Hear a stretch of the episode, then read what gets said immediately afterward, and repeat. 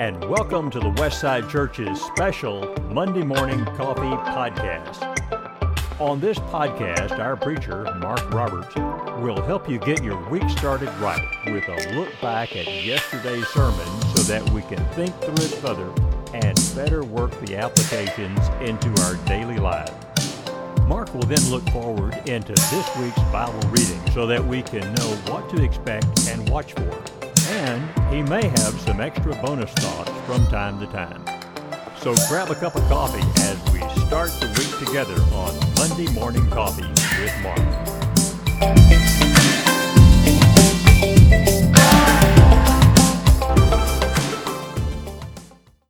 Good morning, good morning. Welcome to the Monday Morning Coffee Podcast for Monday, August the 29th.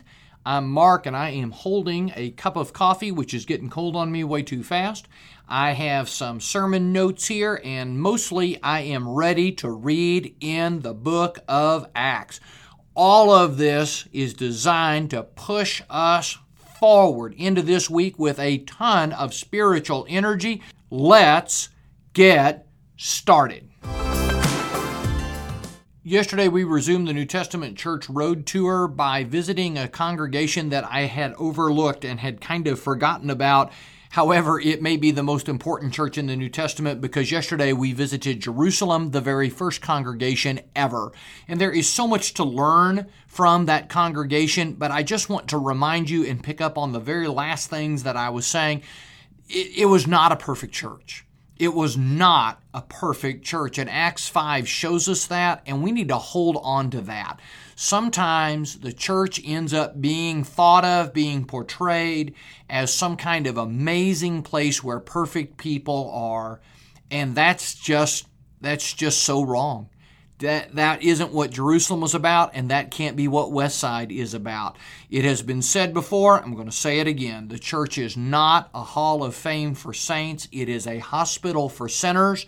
And you see the Jerusalem church struggling and trying and doing, and sometimes having some bad eggs amongst them, some bad apples in the barrel, if you will, but they still served the Lord and did what was right. God works with imperfect people. It's the only kind of people He has to work with, and God is working with us today. Don't let your imperfections cause you to decide you can't be part of the people of God, and don't get discouraged don't get discouraged when sometimes we see some things in the church that just are not everything that we wish they oh it's going to happen. It's going to happen because the church is made up of people who are imperfect so there's your sermon notes from yesterday. Hope that helps you. Let's push into Bible reading. We are back in the book of Acts. Acts chapter 20, verse 17 to 27 is our reading for Monday. Hope you have that new Bible reading schedule. It's not dramatically different, but the questions, particularly for Acts, have been tweaked a little bit there. Hope you picked one up from the information table yesterday, or you can download that from justchristians.com. Let's think about Acts chapter 20, verses 17 to 27.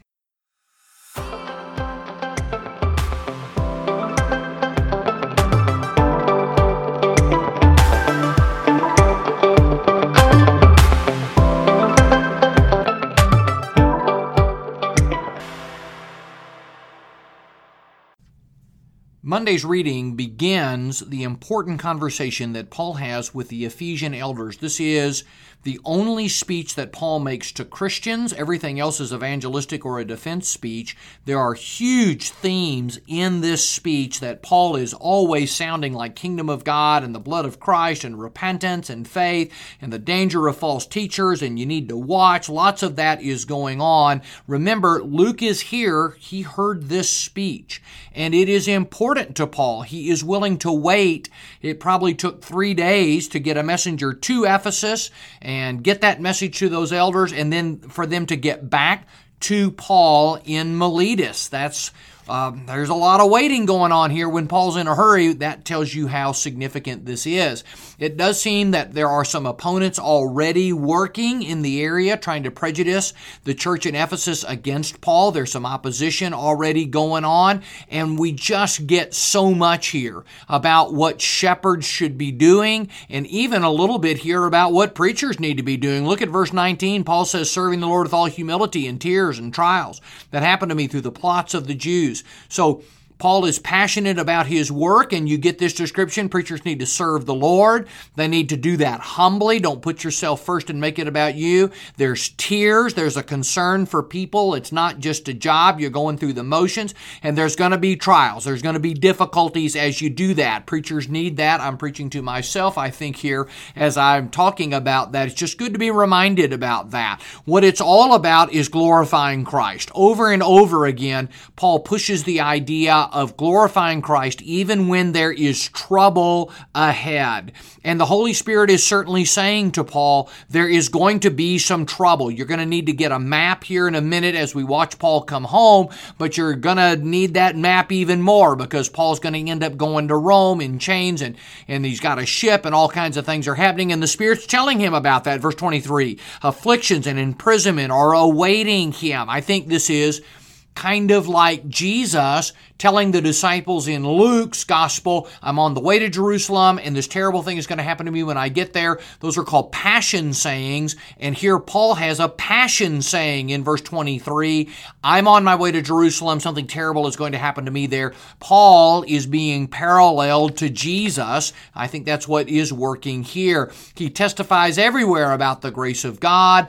I'm going to talk about the kingdom, verse 25. That's what matters. That's what I'm about. And then he uses in the end of our reading today, verse 26, he uses watchman language. This sounds like an Old Testament prophet. This reminds us of Ezekiel chapter 18, standing on the wall, watching. I've done that. I have fulfilled my task. I'm innocent. When the bad guys come, when the false teachers come, it isn't because I didn't warn you. More of that warning. I didn't shrink, verse 27, from declaring to you the whole counsel of God. Be more of that warning in our reading. I will see you tomorrow on Tuesday. Paul's talking to these Ephesian elders. This is such a vital part of the book of Acts. We want to make certain that we sit down in this text and learn, learn, learn so much about what shepherds are all about. Don't rush Take your time, make sure you see what the Holy Spirit has to say about the work of shepherds and overseers, and that will be our focus tomorrow. See you on Tuesday.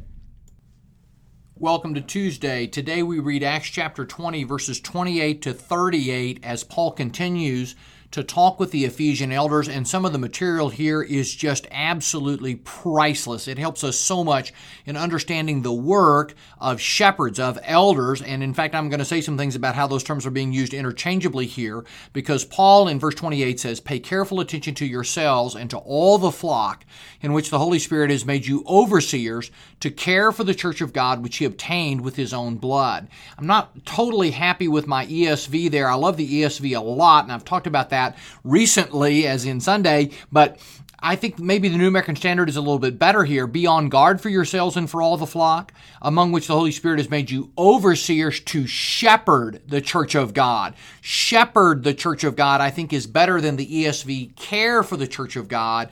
And what we have now is all the terms used in the New Testament, all the titles, if you will, that will be used for shepherds, elders, all of that has now been employed because in verse 17, you get, he called the elders. Elders there is the term presbyter. It references age primarily. And then here we have overseers, verse 28, which is a word for guardian. It's actually the word episkopos. I'm probably not saying that right. Um, it means overseers or guardians. And then to care for ESV or to shepherd the church of God, New American Standard. Shepherd is from the word that we get the word pastor. It's poimen. It's also used in 1 Peter 5 and verse 2. So here we have it. Elders overseers, shepherds, all being used interchangeably here as the emphasis is on how the church is a flock. And the church is the flock of God, and these shepherds, they're really deputy shepherds. They're under shepherds from the chief shepherd, Jesus. They protect the flock, they care for the flock, they guide the flock, they build the flock up. They may need to admonish the flock from time to time. Lots of this shepherding emphasis here, superintendent function there would be part of this idea of being overseers. All of that is working together. Paul goes on from here to say that for three years, verse 31, I didn't cease night or day to admonish you with tears. Paul is invested in these people. Paul is invested in this church. What is Paul's feeling? That's actually a question from when we're reading in an epistle, but you can just hear Paul raising his voice and stabbing the finger with his hair.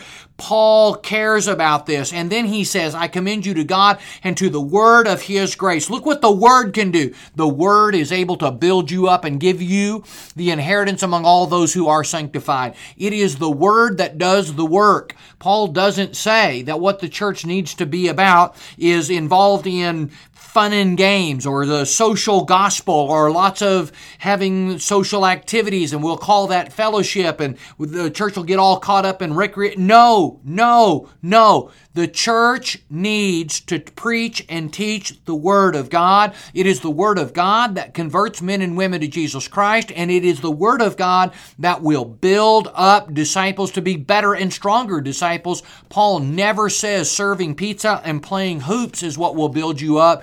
Paul says it's the Word of God that will build you up, and we don't ever want to let the church get away from its focus on the Word of God. When, when that happens, we just betray that we don't believe Paul. We don't believe Paul anymore. Then finally, verse 35, there he says, the words of the Lord Jesus, it is more blessed to give than to receive. Go find that in your gospel. That is a, yeah, that's a non gospel statement of Jesus. There are several of those in Scripture. Uh, one, two, three, I'm looking at my notes, four, five. I think there are six others besides this one. And the point here is that a person who helps others is actually being helped by that. That makes us the kind of servant that we want to be. So then there is a very tearful departure scene here, very sorrowful because of the word that he had spoken that they would not see his face again. This is a tough scene to see and it is a tough scene to think about, but Paul here is ready to head to Jerusalem. You get that feeling of the destiny that awaits him just like we got when we read in Luke and we read about Jesus as he set his face, Luke chapter 9, to go to Jerusalem. I must go. And Paul says, I must go. And so tomorrow we'll see him begin that travel log. Get your map ready. We'll be in Acts chapter 21 on Wednesday. See you tomorrow. Welcome to Wednesday. Today we're reading Acts chapter 21, verses 1 to 9. And if you're getting ready to hear a sound clip from the fellow who will be speaking tonight in our summer series, Mm, you're about to be disappointed. Our summer series has come to a close. We'll be in Bible class tonight. I'll be teaching in the book of Acts. It's a little weird. We're reading in Acts, and I'm teaching in a little bit different place in Acts as we resume our Bible classes there. We'll have to make all of that work. It'll it'll it'll iron itself out. It'll it'll be okay. So let's get right to Bible reading then. Acts chapter 21, verses 1 to 9. The thing that we ought to hold on to here is the importance of looking at our map. Almost all Bibles have some maps in the back, and one of those maps is going to be Paul's missionary journey journeys. And so you want to go look at that. We're looking here at the third missionary journey and we're watching Paul come home as he is hoofing it to get to Jerusalem in time for Pentecost. In fact, as we read today, he stays there, verse 4, seven days, the text tells us, in Tyre as they unload the cargo. And it seems like Paul is feeling like he is ahead of the curve, that he's got enough time that they can wait, or maybe they just couldn't get another ship. Remember, this is not a time where you can just run down to the airport and buy yourself a ticket and go where you want when you want to go. I do love verse 5 and 6. Paul is again connecting with people. Again, Paul cares about people. Paul makes relationships with people a priority in his life. It did not take these people long to become very good friends with Paul. And I think verses 5 and 6 have a lot of detail in them that says Luke is standing there watching this and he is impressed with how much Paul cares about brethren. In verse 8, then, here we are. We depart and we come to Caesarea, and there's the house of Philip the evangelist, who was one of the seven. He stays there with him. Verse 9, he had four unmarried daughters who prophesied. It has probably been 20 years since Philip was run out of town by Yes, by Paul, who was persecuting the church, Acts chapter 8, verses 1 to 4. So here Philip is in Caesarea. Prophetesses, that's, uh, hmm, that's fairly unusual. He has four unmarried daughters who prophesy here, but Joel had spoken of this, and that was quoted by Peter in Acts chapter 2, quoting Joel chapter 2 about the Holy Spirit coming upon young men and maidens. Then I think here maybe maybe this is a, a, a fair thing to say. There's no prophecy recorded here they prophesied, but the text doesn't say anything about what they had to say. And if Luke was making things up, guess what you would have right there? Absolutely. You would have fill in the blank. This is what those daughters said. So, this is just a little place, another one of those places where the Bible bears the marks of integrity and veracity. You can trust your Bible. It's not full of human stories, legends, and tales. This would be a great place to embellish the story with something from those four unmarried daughters who prophesy. I'll see you tonight. We'll talk more about the book of Acts, Wednesday night Bible class, and then tomorrow we'll continue reading in chapter 21, beginning in verse 10. There's four virgin daughters who prophet, who could prophesy, and there's another fella there, and he does prophesy, and we do get the contents of that prophecy. We'll talk about that tomorrow. See you on Thursday. Let's get started with Thursday's reading. Today we're reading chapter 21, Acts chapter 21, verses 10 to 19, and this brings the close to the third missionary journey. Paul has been gone for three years. He's traveled over 3,000 miles. This is the spring of AD 58, and that is a great thing to put in your Bible somewhere between verses 16 and 17 as Paul finally comes to Jerusalem. What else should we note here in our reading today? Agabus the prophet binds Paul's feet and hands and says, verse 11, this is what's going to happen when you get to Jerusalem. And again, this is a passion saying, very similar to what we get from Jesus, particularly deliver him into the hands of the Gentiles. Jesus said that. Paul's destiny is the same as Jesus' destiny. And what Agabus does here may strike you as a little odd unless unless you've read Old Testament prophets. Old Testament prophets are always using some kind of visual aid. Ahijah the Shilonite tore the cloak to show how the kingdom would be divided in 1 Kings 11, verse 29. Isaiah went about naked and barefoot, Isaiah chapter 20. Ezekiel made a model of Jerusalem and then hacked it into tiny pieces, Ezekiel chapter 4. And so this is very prophety, very Old Testamenty, and that is a strong sign to Paul of this is absolutely what God is saying. And Paul says, I got to go anyway. I have to go. He has a strong motivation to personally deliver these funds to the Gentile. Uh, that the Gentiles had contributed to their Jewish brethren. He is determined to see it all the way through, and he does. They arrive after staying in the house of Mnason, verse 16, an early disciple Wow, what a source he must have been for Luke. Don't you know Luke got out a notebook and said, Tell me more. Tell me more. This would be a wealthy disciple. He has a house large enough to put everybody up for the night. And the fact that he is willing to let Gentiles stay in his house says he is quite unusual for a Jewish person who is willing to do that. He's been affected by the gospel, hasn't he? And now, verse 17, Paul comes to Jerusalem. He is received there gladly. James is there, verse 18. The last time we saw James is in Acts 15, and he now seems to be a central figure in the Jerusalem church. And now, verse 19, after greeting them, he related one by one the things God has done among the Gentiles through his ministry. Mm, I, I, I'm feeling some squirmies in the room here. The Jerusalem church would be becoming increasingly uncomfortable or would be in an increasingly uncomfortable place as Christianity gets more and more Gentile in its tone, nature, and flavor. And now the Jerusalem church is accepting money from Gentiles, indicating solidarity with them. I wonder how many non Christian Jews are beginning to question the, their Jewish friends, their Jewish Christian friends, about where their allegiances lie, what exactly exactly this Christianity thing is all about. I kind of thought, you know, that this was just like a sect of Judaism, like the Pharisees and the Sadducees, but mm, you people hang out with Gentiles. You let Gentiles stay in your house. You eat with Gentiles. I, I can't I can't tolerate that. The church in Jerusalem is really being put on the spot here, and there's going to be some discussion about what could we do so that yeah, what can we do to kind of ease some of that tension? That's tomorrow's reading. I'll see you on Friday. Acts 21 20 to 30 is what we are reading tomorrow. See you Friday. Hey, you made it. It is Friday. We're reading Acts chapter 21, verses 20 to 30, and you made it. You made it through the week. And now we're at this place where Paul is going to take care of some Jewish vows. And that that has been very controversial and oftentimes very misunderstood.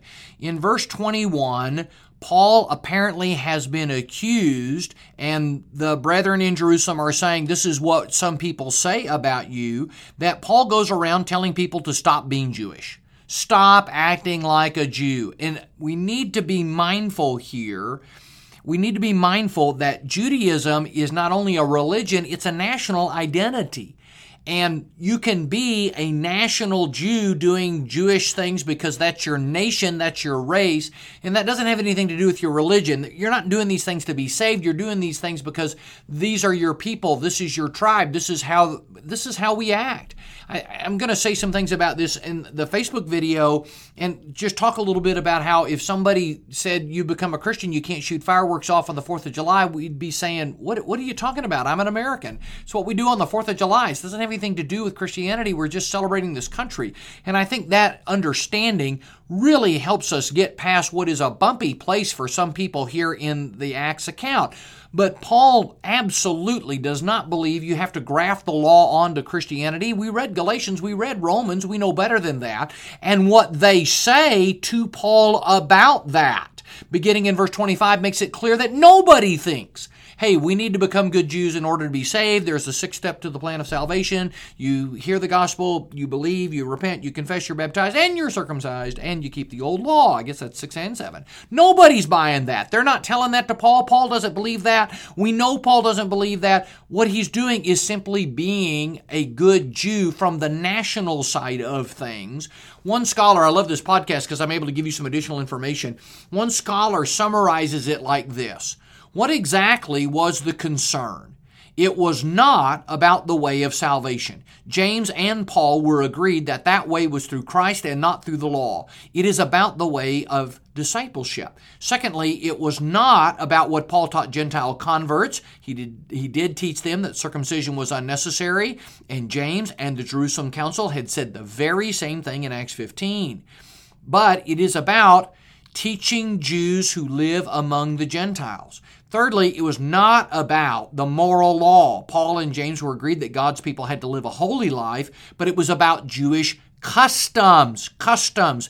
In a word, should Jewish believers continue to observe Jewish cultural practices? The rumor was that Paul was teaching them not to do so. And of course, that's the end of the quote, that is totally not true. This is a false charge. Paul circumcised Timothy, remember that? So there's no truth to the fact that Paul is trying to tell Jews, you have to stop acting like a Jew. You have to become some kind of Gentile. No, just like Gentiles don't have to become Jews, Jews don't have to become Gentiles. This is a purely Jewish act Probably the shaving of heads, verse 24, has to do with a Nazarite vow. And Paul has no problem observing the Jewish law. He is all things to all men. Uh, and, and, Paul, this is about people skills here, is willing to do whatever he can to live in harmony with others. And so Paul took them in, verse 26, and the next day he purified himself along with them and went into the temple, giving notice when the days of purification would be fulfilled and the offerings presented for each one of them. Wow. Paul thinks that he has poured oil on the troubled waters because this is the advice the elders have given to him. And so he is doing that. Paul gets criticized. A lot of scholars and commentators criticize Paul for what he's doing here, but who can argue that the elders who were on site, who knew the situation, who knew what was being said about Paul, didn't have wisdom and Paul's best interest at heart? Go and do this, and that will calm these problems down. Will it? We'll see that on Monday when we see what happens in verse 27 when Paul goes to the temple to take care of this very Jewish custom. This does not turn out the way Paul had hoped it would. Well, there you go. There's Bible reading for the week. It's kind of neat to be back in Acts, isn't it? I loved reading in Romans.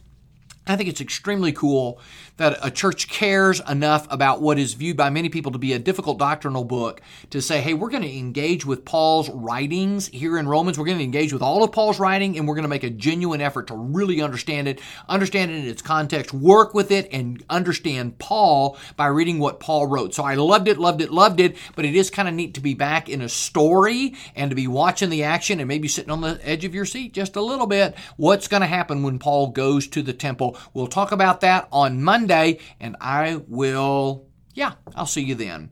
Until then, thanks for listening to the Monday Morning Coffee Podcast. Don't forget to subscribe, follow, rate, and review on whatever app you are listening on. That really helps people find the show and listen to the podcast. And of course, best of all, share the podcast with a friend. Tell somebody about it, share it on social media. That is really where things are today. If you want people to find something and, and, and see that it has value, you saying, hey, this is helping me in my Bible reading, why don't you give this a try? So, until next time, may your coffee be delightful, may your Friday be delightful, and may the Lord be with you today, all day. I'll see you on Monday with a cup of coffee.